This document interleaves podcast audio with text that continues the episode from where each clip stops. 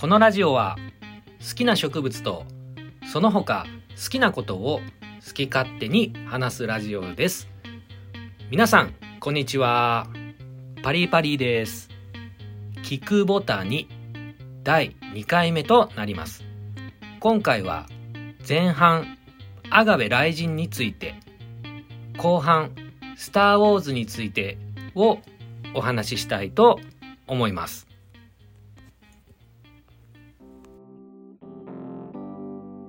はい。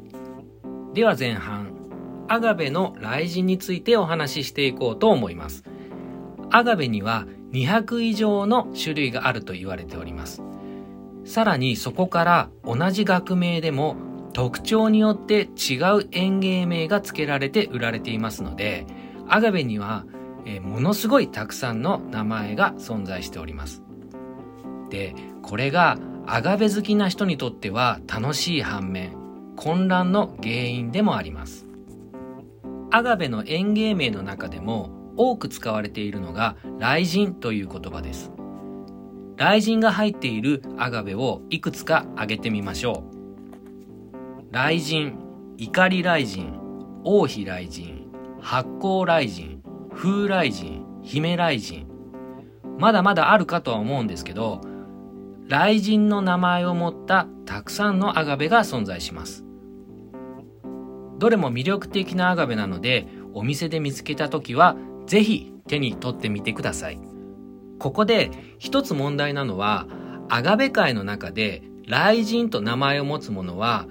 学名としてポタトラムとイシスメンシスの2品種あるということです。ポタトラムとイシスメンシスは非常に似通った品種なので、ポタトラムイシスメンシス論争が SNS でたびたび話題に上がります。毎回その話題では結論がうやむやになってて、その混乱が見て取れます。まあ、今回はこのポタトラムイシスメンシス問題はひとまず置いておきます。多分ですけど、園芸名を付けた人は、雷神という言葉のかっこいい響きから名付けたのではないかと推測します。園芸名は植物を販売するために付けられる流通名だと思ってください。雷神、かっこいいですよね。で、雷神ってそもそもはどんな意味があるのっていうことをこれからお話ししていきます。雷神はもちろん雷の神様なんですが、雷神と聞いて何が思い浮かびますか？風神雷神図という屏風の絵が有名ですけど、他にも高木ブーの雷様とか、アメコミの層とかいろいろありますよね。でも雷神って実は豊穣の神様っていうことを知ってましたか？ちょっとイメージないですよね。雷神というと強そうとか怖そうとかいう感じがします。でも日本では本来豊作の神様なんです。日本では昔から雷が多い年は稲が豊作になるよっていうような言い伝えがあるそうです。迷信じゃないかっていうふうに思うんですけど、これがあながち嘘ではないということが近年分かってきてます。皆さん植物の肥料の成分で窒素が入っているのはご存知だと思います。窒素は空気中に大量に存在しています。ただ、植物が空気中から直接窒素を取り込むっていうことはできないんです。そこに雷によって大気中で莫大な放電現象が起きると通常では起こり得ないような化学反応が起こります窒素分子もそれによって分解活性化されて窒素酸化物などの植物が吸収できる形態となって稲の発育が良くなるというわけです雷を表す言葉で稲妻っていう言葉がありますよね稲の妻って書くんですけどここで使われる妻っていうのは奥さんという意味ではなくてパートナーとか共にあるっていう意味なんです。雷のことを稲と共にあるものという稲妻と呼ぶのは昔の人の知恵と経験から来る言葉だったんですね。で、あとは、稲光っていう言葉もありますよね。他には、身近なものとして、神棚や神社にあるしめ縄。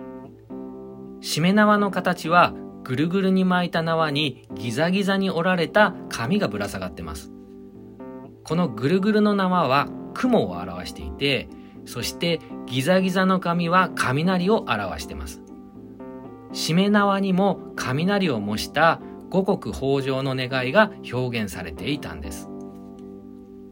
アガベにつけられている雷神という言葉には、豊穣の神っていう意味があったんですね。これは、まあ厳密にはアガベ雷神の名前の由来ではないかもしれないんですけど、植物につけられている名前としては結構いいかもっていうふうに思いませんか？また、嫌われがちな雷という存在がぐっと身近に感じられるそんなお話でした。はい。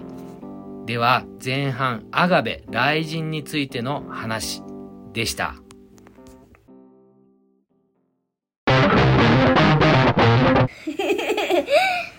ちくぶた。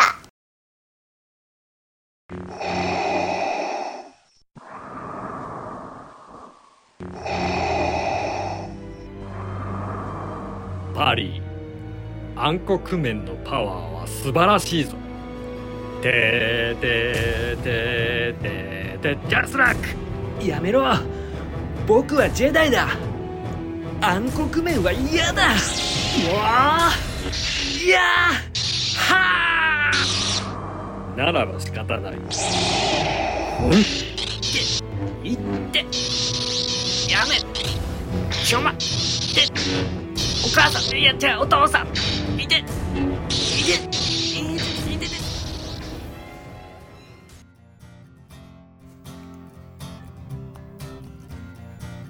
はい。では後半「スター・ウォーズ」についてお話ししていきたいと思います「スター・ウォーズ」をご存じない方はいらっしゃらないかとは思うんですけど「スター・ウォーズ」を全部見たよっていう人もほとんどいないのではないでしょうか。スター・ウォーズエピソード1からエピソード9まで全部見てるよっていう方、甘いんです。今現在、スター・ウォーズはもう映画のカテゴリーに収まりきれないコンテンツとなっております。いわば、スター・ウォーズという世界観なんです。何を言っているんだ？わけがわからん。そう思う皆様に向けて今回は「スター・ウォーズとは何ぞや」というお話をしていきたいと思います。スター・ウォーズは1977年にジョージ・ルーカスが制作した SF 映画です。見たことない方のためにあらすじを少しお話しします。叔父の農場で働く青年ルーク・スカイウォーカーは中古で引き取ったロボットの中から助けを求める女性のメッセージを見つけますそこで近所の変わり者の老人に相談をするんですけど彼こそメッセージの女性が助けを求める相手ジェダイの騎士の生き残りであるオビワン・ケノービだったんです。そしてルークは自分の父親もかつてオビワン・ケノービと同じジェダイ騎士団だったと教わり父の形見のライトセーバーを受け取ります。かつては平和だった銀河は今や帝国軍によって支配され平和の守護者だったジェダイ騎士団もいません。ルークはメッセージの女性に会うためにオビワンと広い銀河へ旅立つ決意をしますアーダコーダーってルークは銀河を二分する帝国軍との戦いに身を投じていくこととなっていきます。というのが1977年に公開された映画のあらすじです。この映画は後にエピソード4新たなる希望と副題が付けられて1986年までにエピソード6までが公開されております。さらに1999年から2005年までにその前日談となるエピソード1からエピソード3が公開2015年から2019年までに後日談となるエピソード7からエピソード9が公開されておりますたださっき言ったみたいに「スター・ウォーズ」の世界は映画の枠では収まらずに膨らみ続けています。理由としては映画シリーズがエピソードとエピソードの間でストーリー上の時間が空いているということが挙げられます。例えばエピソード3はエピソード2の3年後の物語で実はその間いろいろなことが起こっているんじゃないかっていうのが見てる人としてはわかるんですね。様々なエピソードの間の話がアニメ小説ドラマで展開されていくんです。本編では脇役だった登場人物が主人公となっているスピンオフなんて当たり前。本編には出てこない新しい登場人物が主人公のドラマも現在人気になっています。もう手に負えないくらいなんです。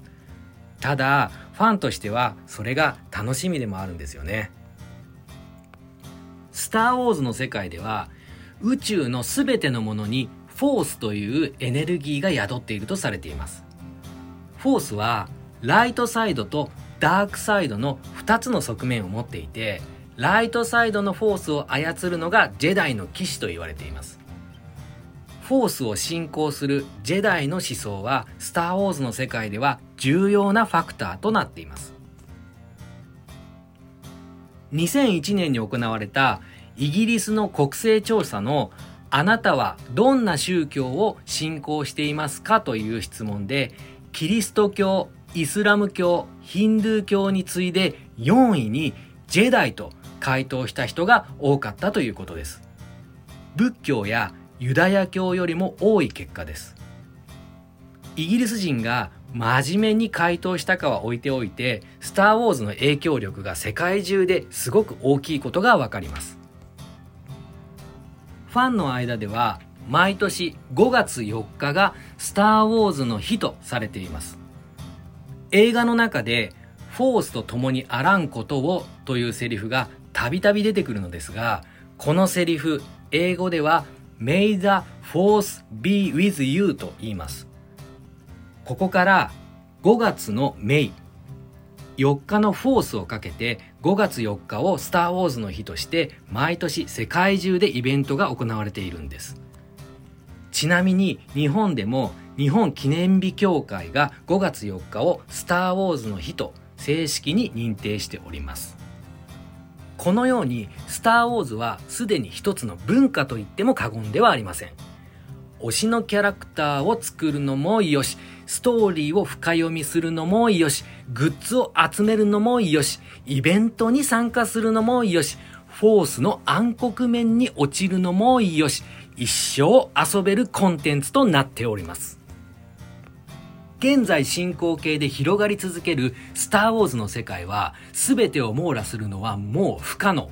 しかし、それがファンを引きつけてやまない大きな魅力なのかもしれません。